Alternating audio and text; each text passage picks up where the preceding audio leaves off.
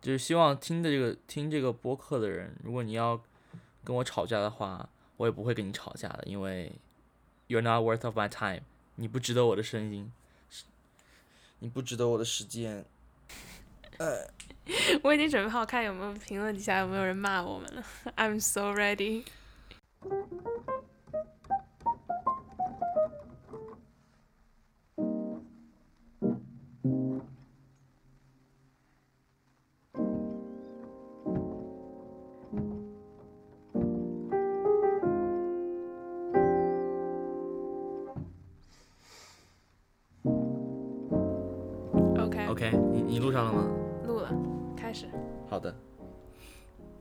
这次就没有戴耳机监听，所以我不知道我录出来声音什么样子。啊，我也不知道因为那个耳机太破了什么样的。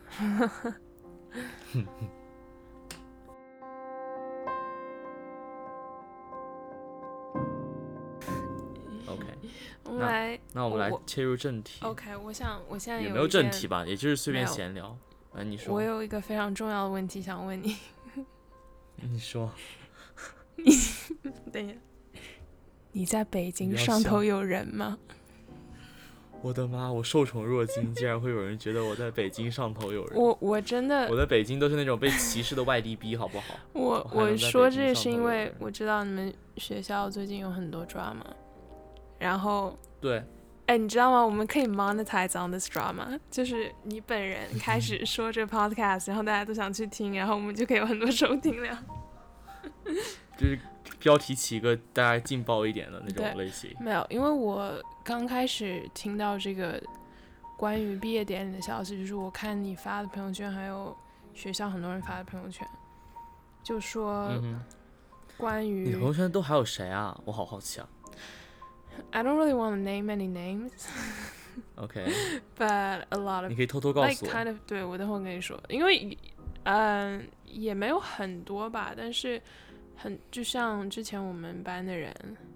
然后还有一嗯些零零碎碎这几年加的人。嗯嗯，就现在有两方，一方是之前哦是是是什么？这样你解释一下，像我们上期说到你去了北京之后，对你生活带来的一些伤害。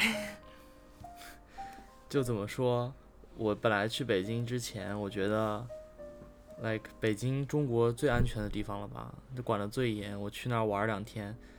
然后应该也没啥事儿。像上海管得这么松，也没有出什么事情，那我就去北京玩两天，见见朋友什么的。然后所以我就去了，嗯，然后去了开始就当天好像我我从大兴机场一出来就看到新闻说好像有什么一例就是病例，我想没什么，就就没看，然后就继继续去玩了，找朋友去了，然后在吃吃涮肉的时候又发现好像就变多了，但是也是个位数，我觉得就是偶然事件嘛。然后最后两天就越来越多，越来越多，导致就是全全北京路上的人，我都听见那些大爷大妈在说这件事情，嗯，就让我整个人很紧张。之后，因为我现在还是 technically 之前还是在校学生嘛，嗯，就是现在在校学生都要到一个平台上汇报你的行踪还是之类的，然后我妈就填了北京，之后到我回来前一天晚上，前一天我在吃烤鸭，然后那个学校老师就 突然看，他好像之前没看，后面看到说我我在北京，说那你是不是就是嗯，北京现在这个这个情况，反正也没有细说嘛，嗯，叫就是让我回来先做核酸检测，呃，之后再说，如果没问题的话，应该是什么毕业典礼都可以参加，嗯是这样子的。然后我就搭了好呃搭了飞机就回来了，回来之后第二天早上我就去做核酸，核酸也是正常，都是阴性。我我把他我把那个检测单就发给他嘛，他说好的，那呃从现在的情况来看，应该是可以参加的，所以我就继续参与各种准备工作。嗯，就是他他说哦是星期几来着？星期星期天还是星期六？反正就是上个星期有一天下午我在外面，然后老师突然给我打电话说，嗯，学校决就学校经过讨论，就是你决定你还是不能来参加毕业典礼，然后给了我三个 option 让我选，因为我在毕业典礼上有表演嘛，然后那个嗯表演之前也很多 drama，我就不说了。呃，那个表演就是乐队表演，大概是唯一或者唯二的的毕业典礼的表演了，因为这次筹备的很仓促，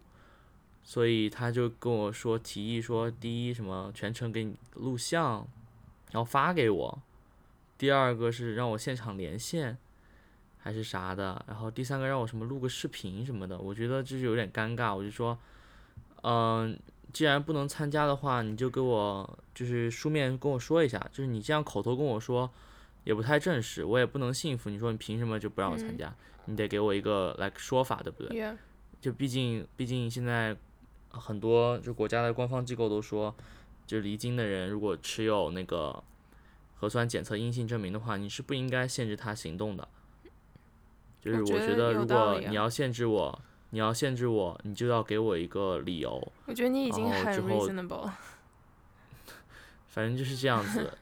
呃，他说我你要给我，他原话他一直发语音嘛，那个老师一直给我发语音，他就说是我转述一下，大概就是说啊、你一直要的这个证明呢，我们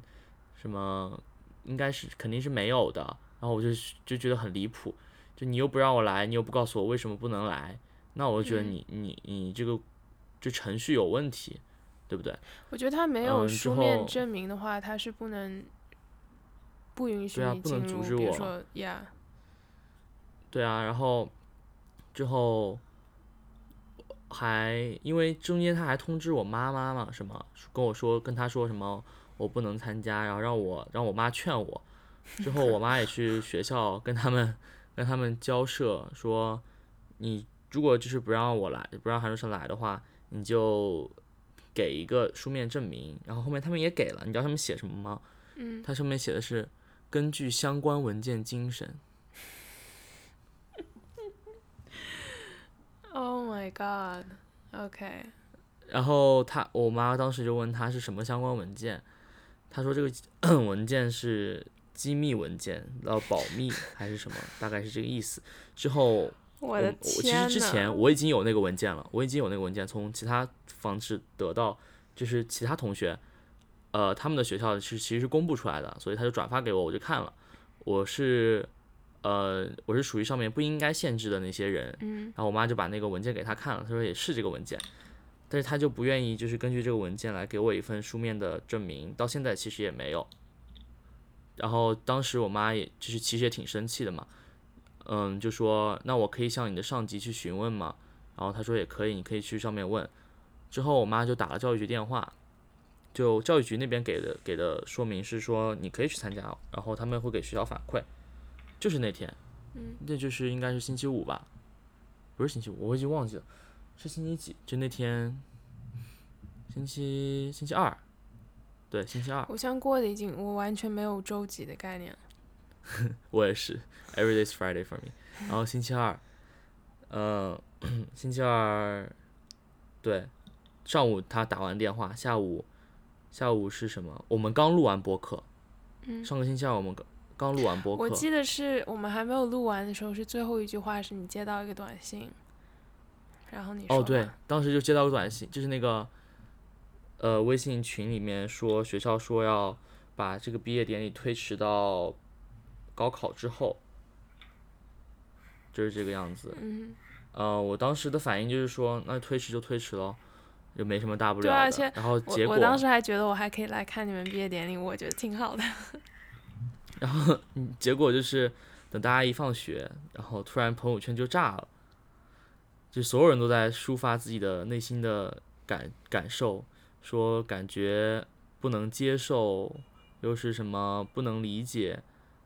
嗯，就是我觉得确实这个挺离谱的。你在前一天晚上就突然说第二天的活哦动就被取消了，说哦，所以是 graduation 本来是我们录播课那天的第二天的是第二天。对是，对对但是挺离谱的。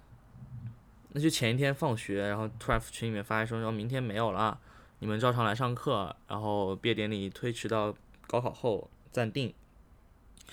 嗯，反正朋友圈就炸了嘛，就很多人就开始说的很难听的话，然后我可能我觉得可能是在指，只是我一手搞砸了这个东西。然后当时我还刚跟你录完播客，然后打开朋友圈一看，嗯，什么玩意儿，Oh my 就挺无语。然后我我就不说我是怎么知道的了，嗯，我就从一个嗯朋友那里听来，说有人说你北京上面有人，所以把毕业典礼给推迟到了高不。是这个逻辑很奇怪，就算如果我北京上面有人，为什么可以影响到上海的一个学校的毕业典礼？就是这这我首首先有很多点，就是首先如果你北京上面有人，你根本就不会被学校不让去 graduation，right？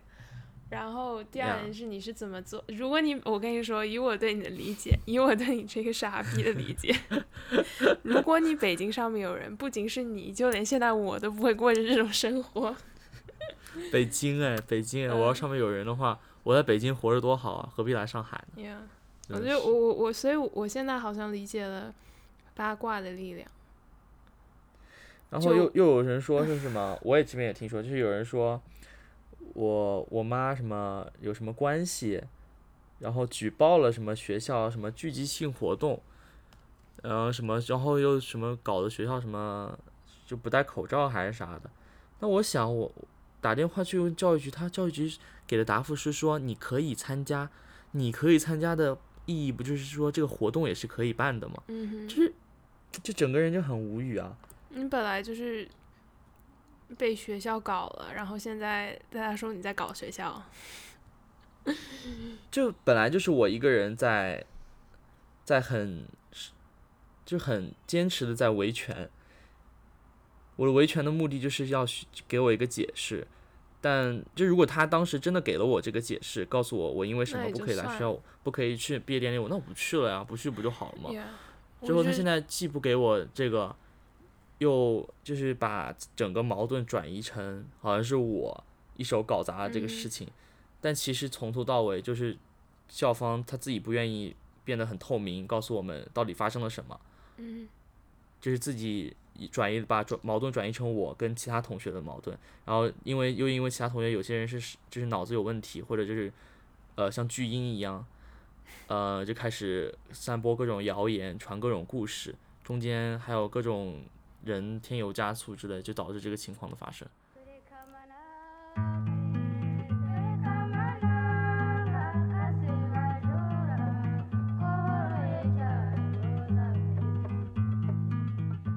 就是我觉得这个事情本来是一个很好的一个契机，就大家终于能够在学校的任何一些学校生活中有一个发声的方式，就是，嗯、我觉得我是在做一些能够让学校真的能够认真对待学生的事情，但是很遗憾就是没有达到这样一个效果，反而导致很多人，嗯，怎么说？就仇视对方，你懂吗？就开始站嗯队，然后也不管到底事实怎么样子的，就开始站队，而不是，而不是去问去质疑或者去，想，这个决定从头到尾都是 authority 在干的事情，但为什么要就是去声讨那个想要维权的 individual？我觉得这个事情是嗯很值得思考的。是就因为因为全都是这样的事情啊，在在不就是现在正在发生的，或者是过去发生过的，很多同样的剧本就是演了一遍又一遍，但是没有人 never take it seriously。蛮可悲的一件事 Yeah 情。所以就是习惯了，就发现自己就一步一步就是自己的权利就被蚕食了。你本来还有说我想知道为什么的权利，但是现在也没有了。其实我觉得这件事情本来就是学校应该尊重你作为一个学生在这里学了这么多年，你作为一个人，嗯他应该给你一个道理。其实你只是想让想让他对你公平对待而已。然后后来搞到被别人骂说，对啊，是，然后到现在，我觉得你已经很合理了，你已经就是 reasonable 到你不能再理性了。然后后来就而且我觉得变我在朋，友圈发的那个文章，我觉得我朋友圈里发那个文章就已经完全说明白了，我是什么样的一个诉求，我是什么样的一个结果。但下面还是有人问说，你要不澄清一下，然后说的很很那种漂亮话，说，呃，你要不说一下，否则大家还是那个会什么误会你，但是我觉得这种就很就是在你澄清我不知道的朋友为什么就是圈底下在我澄清之后让你澄清，我不知道他们想要什么。而且我为什么要澄清呢？我为什么要澄清呢对啊，？like 我凭什么？你这样让我澄清，你有什么资格让我这么做？嗯然后这件事情过去了之后，我就感觉我又能想到以后历史重演，就毕业了，然后大家就忘了，然后下次来一件这种事情，又是同样的方法处理。然后那些没有受到压迫的人就觉得没有关系啊，你就是应该，我觉我觉得他们说的最多一句话就是牺牲小的保全大的，我都不知道为什么会有这种想法。就如果不是这是你没有被影响，那就不算是 words to me。他那个老师对我说了同样的这几个字。嗯如果呃我站在什么你的角度，我肯定会牺牲小我，成全大。但是呃问题是他根本就不在你的角度。首先第一点 Yeah，就是对，是在别人说起来是很是很轻松的一件事情。嗯哼，而且所有人好像就根本不明白这个道理，然后还在自我感动，我就真的很很无语。哎，说到自我感动，我真的觉得这是个 talent。哇哦！我其实都没有看到很多，因为因为我朋友圈里基本上都是我支持你的声音嘛，我也没有遇见过很多那种学校的其他的那些人，你知道的，所以就感觉，我觉得连这种事情都能吵成这样，然后还有各种各样奇奇怪怪的八卦，我就觉得，like 你们学校，我们，就因为我其实有时候说你们学校也是我的学校，因为我之前初中一年，虽然只有一年，但我在这里待着，我就觉得 like what happened？我们学校的风气是怎么回事？就因为我印象很深刻，就是在我初三的时候，呃，有一次什么学校的活动，有一个学长，他现在也是在美国读书，他就在讲话的里面就讲了一个，就是当时印象很深刻，因为他说，呃，不要说你不要整天说你爱这个学校或者怎么怎么样，如果你真的爱这个学校或者呃对这个地方抱有感情，你就会希望把它变得更好，希望它更好的方式绝不是一直的说。我有多爱这个学校，而是真正的希望他做出改变。当时因为我就初三嘛，但是我也觉得他说的真的很有道理，因为从来没有人这么说过。大家如果要上去讲话的话，都只会说一些漂亮话，说什么哦呃他是在台上讲的对，他是在台上讲的。就是。那那前几届，就是我觉得大家都活得非常的活得很明白，而且很成熟，嗯就有这种心智可以想到这些事情。但是越到后面，不管是普通要高考同学，或者是呃像我一样要去国外上大学的同学，大家似乎都的嗯，似乎潜移默化的，或者是大家都遵守的一个前提就是我不能说学校不好，这个是一个非常让人觉得匪夷所思的事情。就是我在这个学校里面，我说的学校不好就是不应该的，这个你懂吧？就各种地方也都能体现。我，Yeah，我懂你的意思。好像就像是学校是代表他们的一部分一样，就像说学校不好，就是说他们自己不好。其实这本来就是两回事。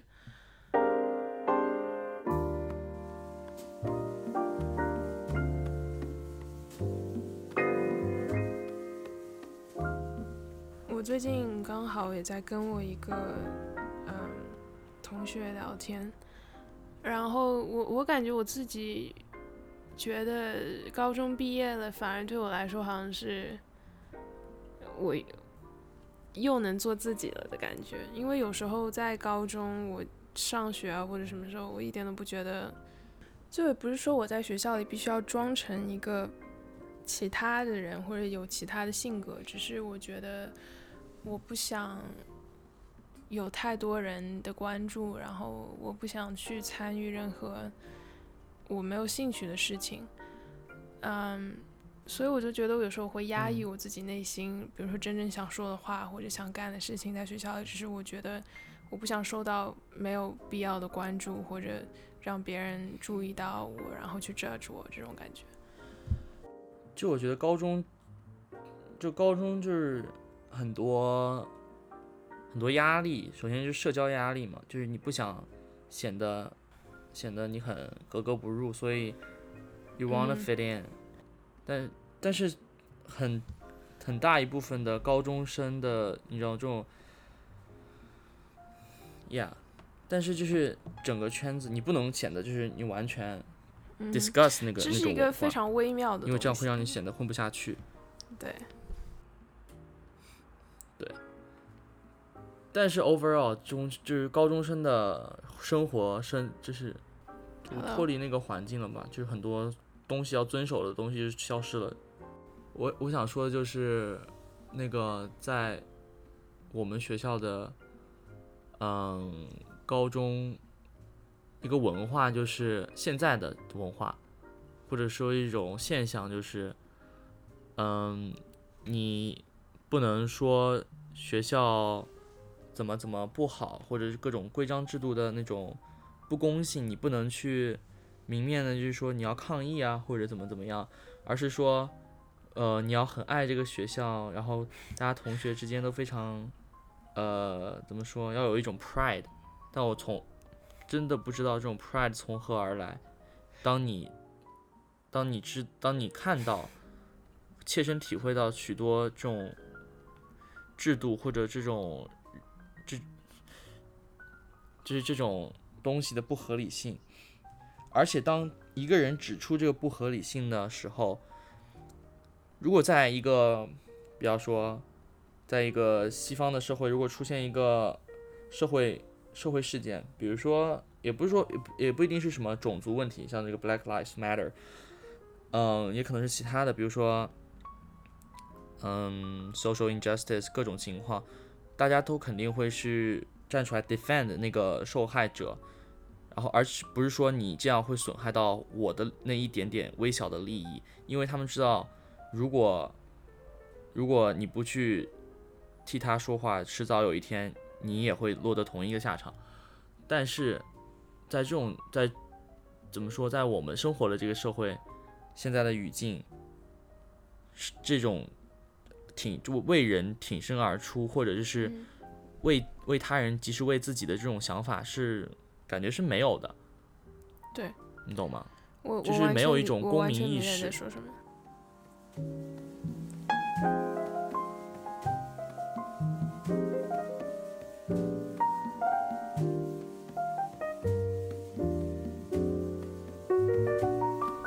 而且我觉得这不是一个，比如说我们一直在说中国没有这个就 没有这个环境，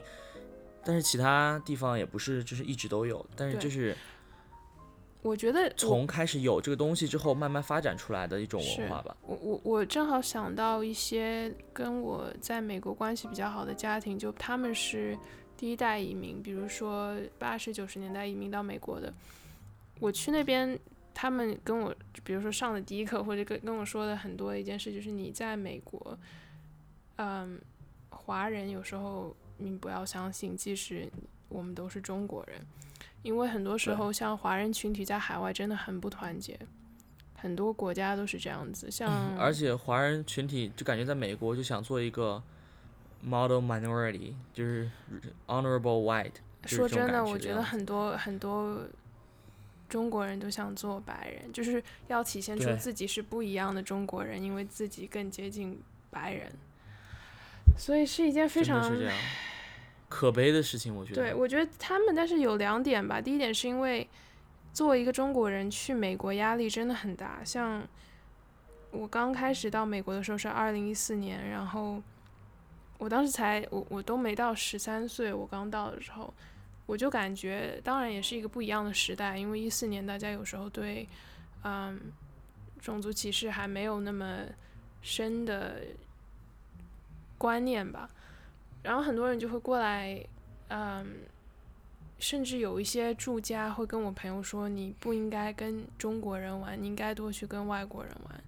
或者说你不应该跟你中国的朋友说中文，你应该说英文。然后还有，甚至有一次我记得非常清楚，我们七年级当时看了一个纪录片，里面讲的就是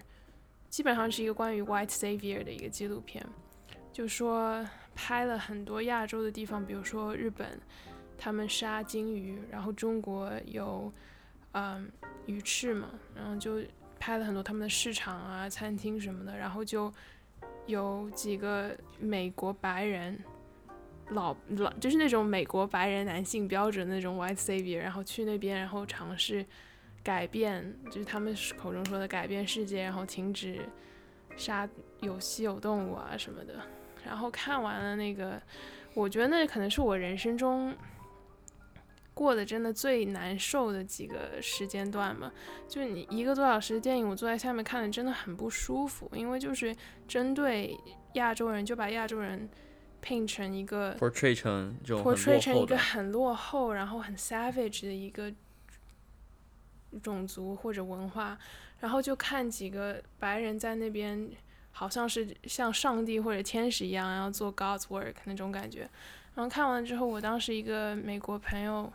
就过来跟我说：“哦，你知道吗？我的哥哥就在嗯做这些像纪录片一样里的人一样在。”尝试保护自然世界，然后什么什么的。我说 OK，然后他说啊，我觉得亚洲他们很多人都会虐杀动物，然后我当时就说，Well, it's not what it looks like。比如说我在中国活这么多年，我从来没吃过鱼翅，而且中国有很多人也在尝试停止，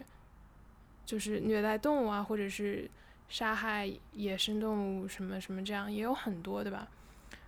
然后我那个同学给我来了一句：“哦不，我觉得他呃，虐杀动物是 a part of Asian culture。” And then I'm like, dude，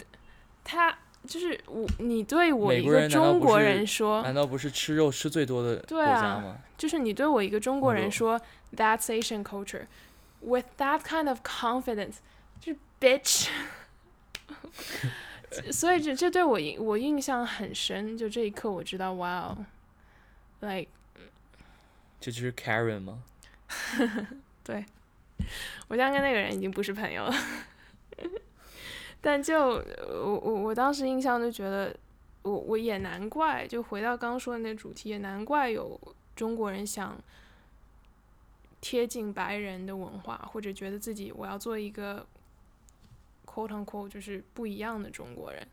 因为有些外界的美国社会的压力给中国人的感觉就是你是一个不好的种族，对，你要改变就这种感觉。他就是你要你要变成我们才可以，就是洗掉你的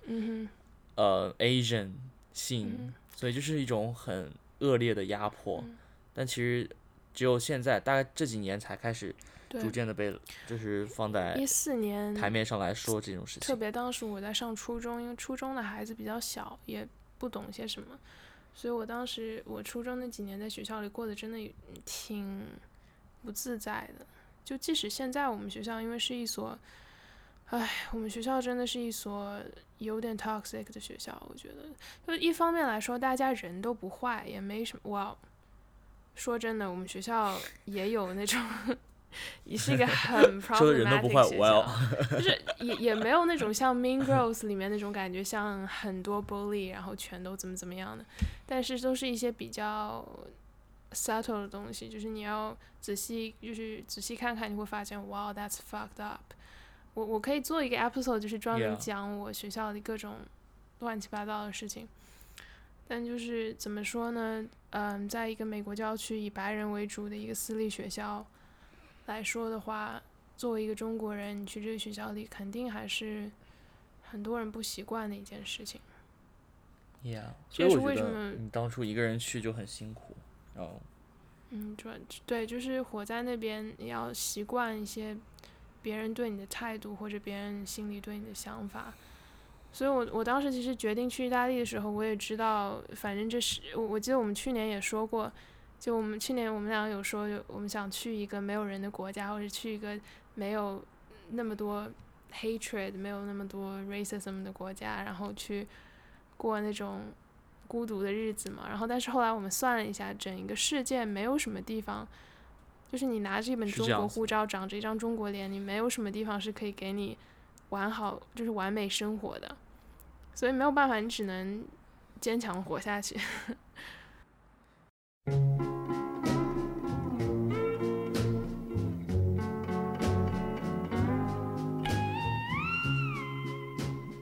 像我们刚刚说的，就是我觉得看。电影是要有心力的，所有接受，嗯、需要你认真去对待的一些要接受的艺术，都是需要心力的。我现在甚至觉得，我最近很难让我有心里有空间去容下一些比较美好的东西，就是一些令，比如说令人深思的东西，或者嗯一些有意义的事情。我我甚至只觉得我最近只能接受一些比较垃圾的信息，然后让他脑子里刚进去就出来。我不知道这是像什么东西堵住了一样。我你知道我最近经常在干嘛吗？嗯我在干一个最不需要脑子的，对我也不是干的，就是我就是在，呃，就是 taking 一些最不需要脑子的一些 content，我也是。是是游戏直播。我 Oh my God！我最近在 YouTube 上看游戏主播玩恐怖游戏，That's all I did, bro。我是在国内的一个平台上面看神同步，这真的是最不需要脑子思考的东西。你就坐在那边或者躺在那边，打开你的 iPad 或者电脑就看就可以了。你甚至不需要与他互动，然后因为有别人在已经在与他互动啊，就而且是 而且可以持续很长很长时间。对我真的我已经看了很多天了。live stream 可能大概是几个小时起步，嗯，所以就是，嗯、而且不要钱，反正你就就坐那儿看就可以了。真的真的很我们俩活得像垃圾一样，我发现。确实啊，就是很颓废，但是 就浪费自己的时间，最好的方法就是看游戏直播，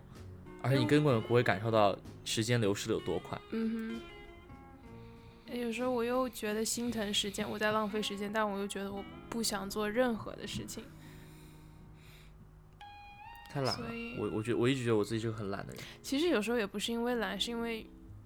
内心没有力气去做很多事情，或者你没有找到一个好的契机去，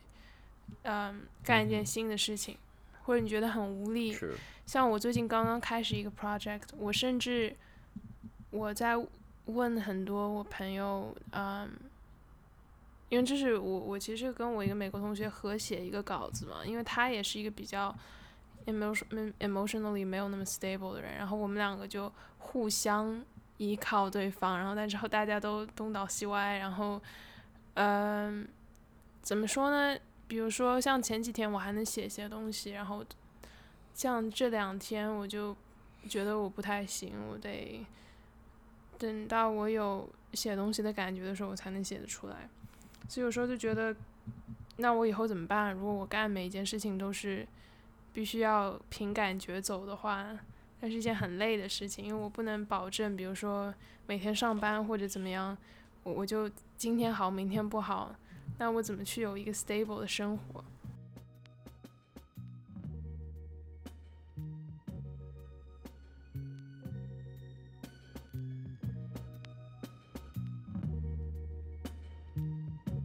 哎，你知道这次有人竟然说我千里投毒，为什么？你就是从北京回上海吗？回来签了条千里投毒。天呐，那你怎么你你他们想让你怎么样呢？就我我觉得，首先第一点，不要去像比如说一个人得了嗯 coronavirus，像我这次回来我就想啊，就是万一我在飞机上嗯得了病毒，或者我在这里隔离的时候我发了病。我就觉得，如果我回来的话，那所有人我压力很大，因为如果我回来得了病毒，所有人都会觉得我是来千里投毒的，然后不仅网上会被骂得很惨，然后别人看我的眼光，我觉得会很不一样。但说真的，但是我觉得完全就不是个人的错啊。对，我觉得，只要只要你不是蓄意的说我要去，我得我知道我自己得了病毒，但是我、嗯，我不去医院，我也不是什么，我去故意传播，对、啊，其他的情况完全就是就是倒霉呗。而且每一个染上病毒的人都是有一个传人传播给他的，然后另一个被传播到的人也是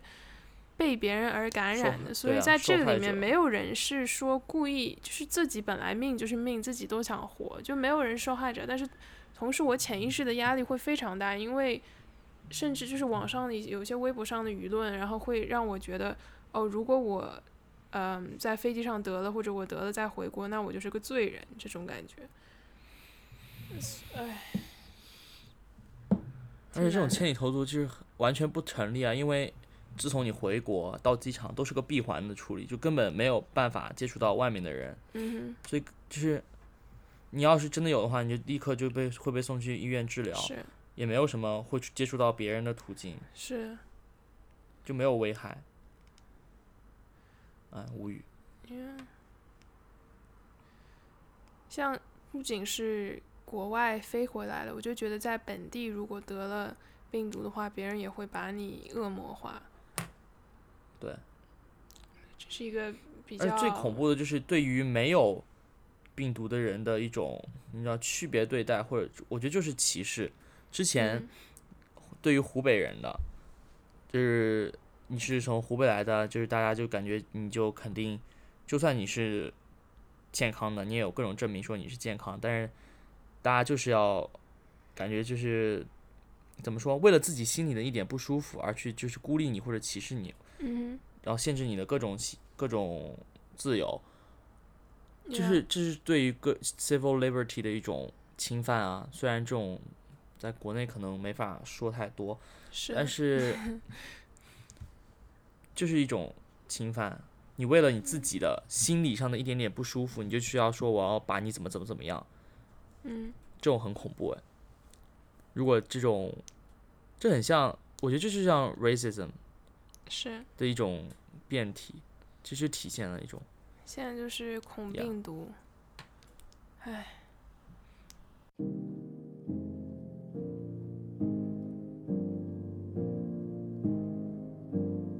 中国人本来就是更注意病毒这件事情，比起其他国家。嗯哼，然后出来你要填大概三四个健康表，然后要过各种各样的关，我都不知道我填了多少，填到后面我就已经不知道我在写些什么什么东西了。然后测体温，我从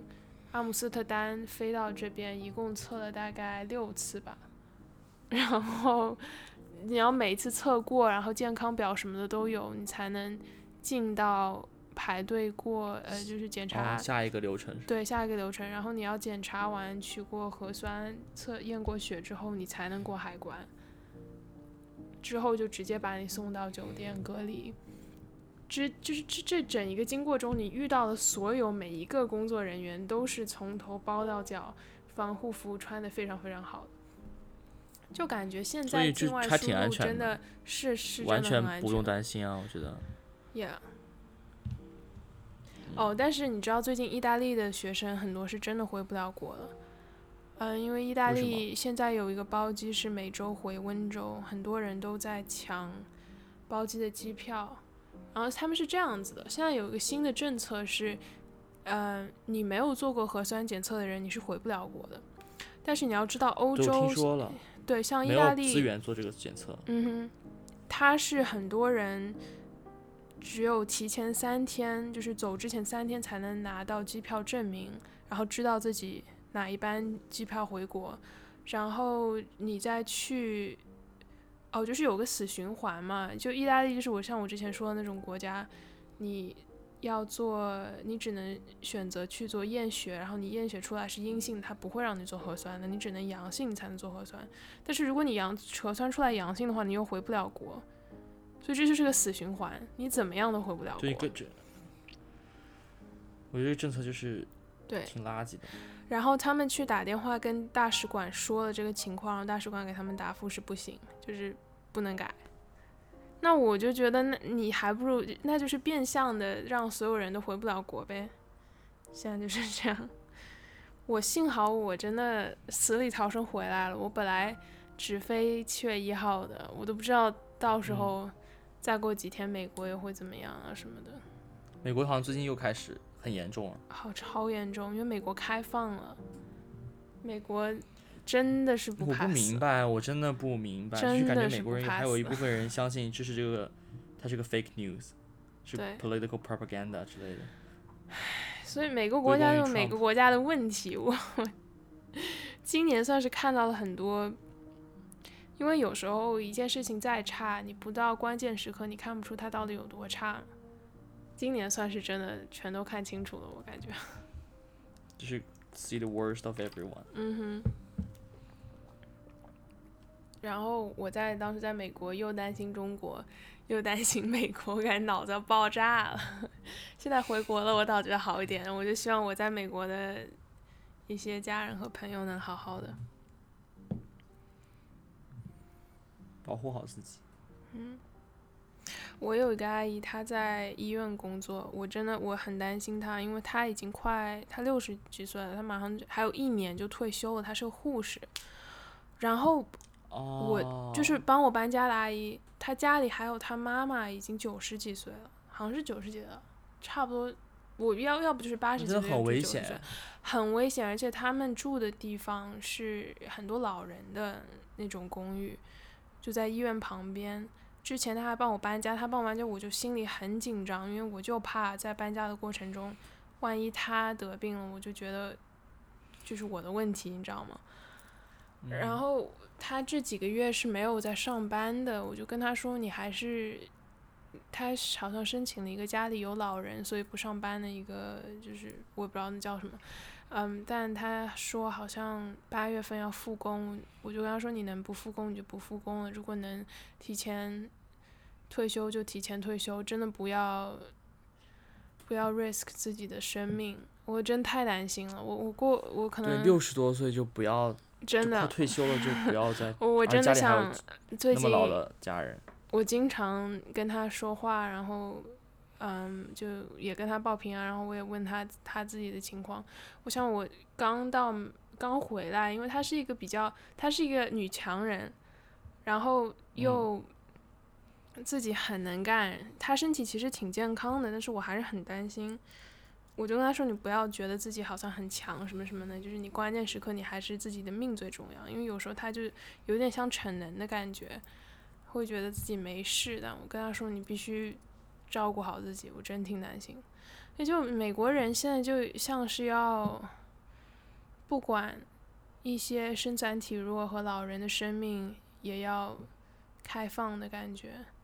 那我的朋友也这么觉得，说不管不顾就开放，也不管别人会死多少人，是一件很残酷的事情。所以我觉得很多时候有些就是世界上不管哪一个角落，好像很多事情都是。明明是一个国家的人，或者都有一些共同体的存在，然后大家一一方面，我都不说话，就怎么说呢？不管你在哪一个地方，好像都有一个现象，就是，嗯，如果没有大祸临头降到自己头上，那别人的命就好像不是命。就是人类的通性吧。嗯。而且最恐怖的是，因为夏天了，然后天气又很好，美国有时候走在街头，已大家已经开始不戴口罩在外面吃饭了。我走我走之前就开始这样了，就让有一人有一种一切都很好的错觉。但其实啊，医院那些医院里的恐怖故事，那些每天死去的病人尸体。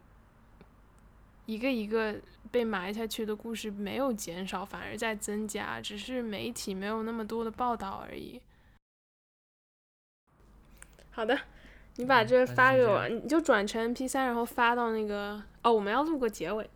然后你转成 MP 三发到那个东西上面，我直接开始剪就行。好，那我们这期就这样。OK。OK。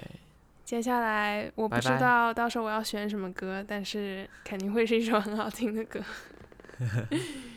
OK，我们就是怕被那个 copyright 就是的，所以我会找那种比较小众或者老歌。Strategy。可以。OK。OK。好，大家再见，拜拜，拜拜。And end。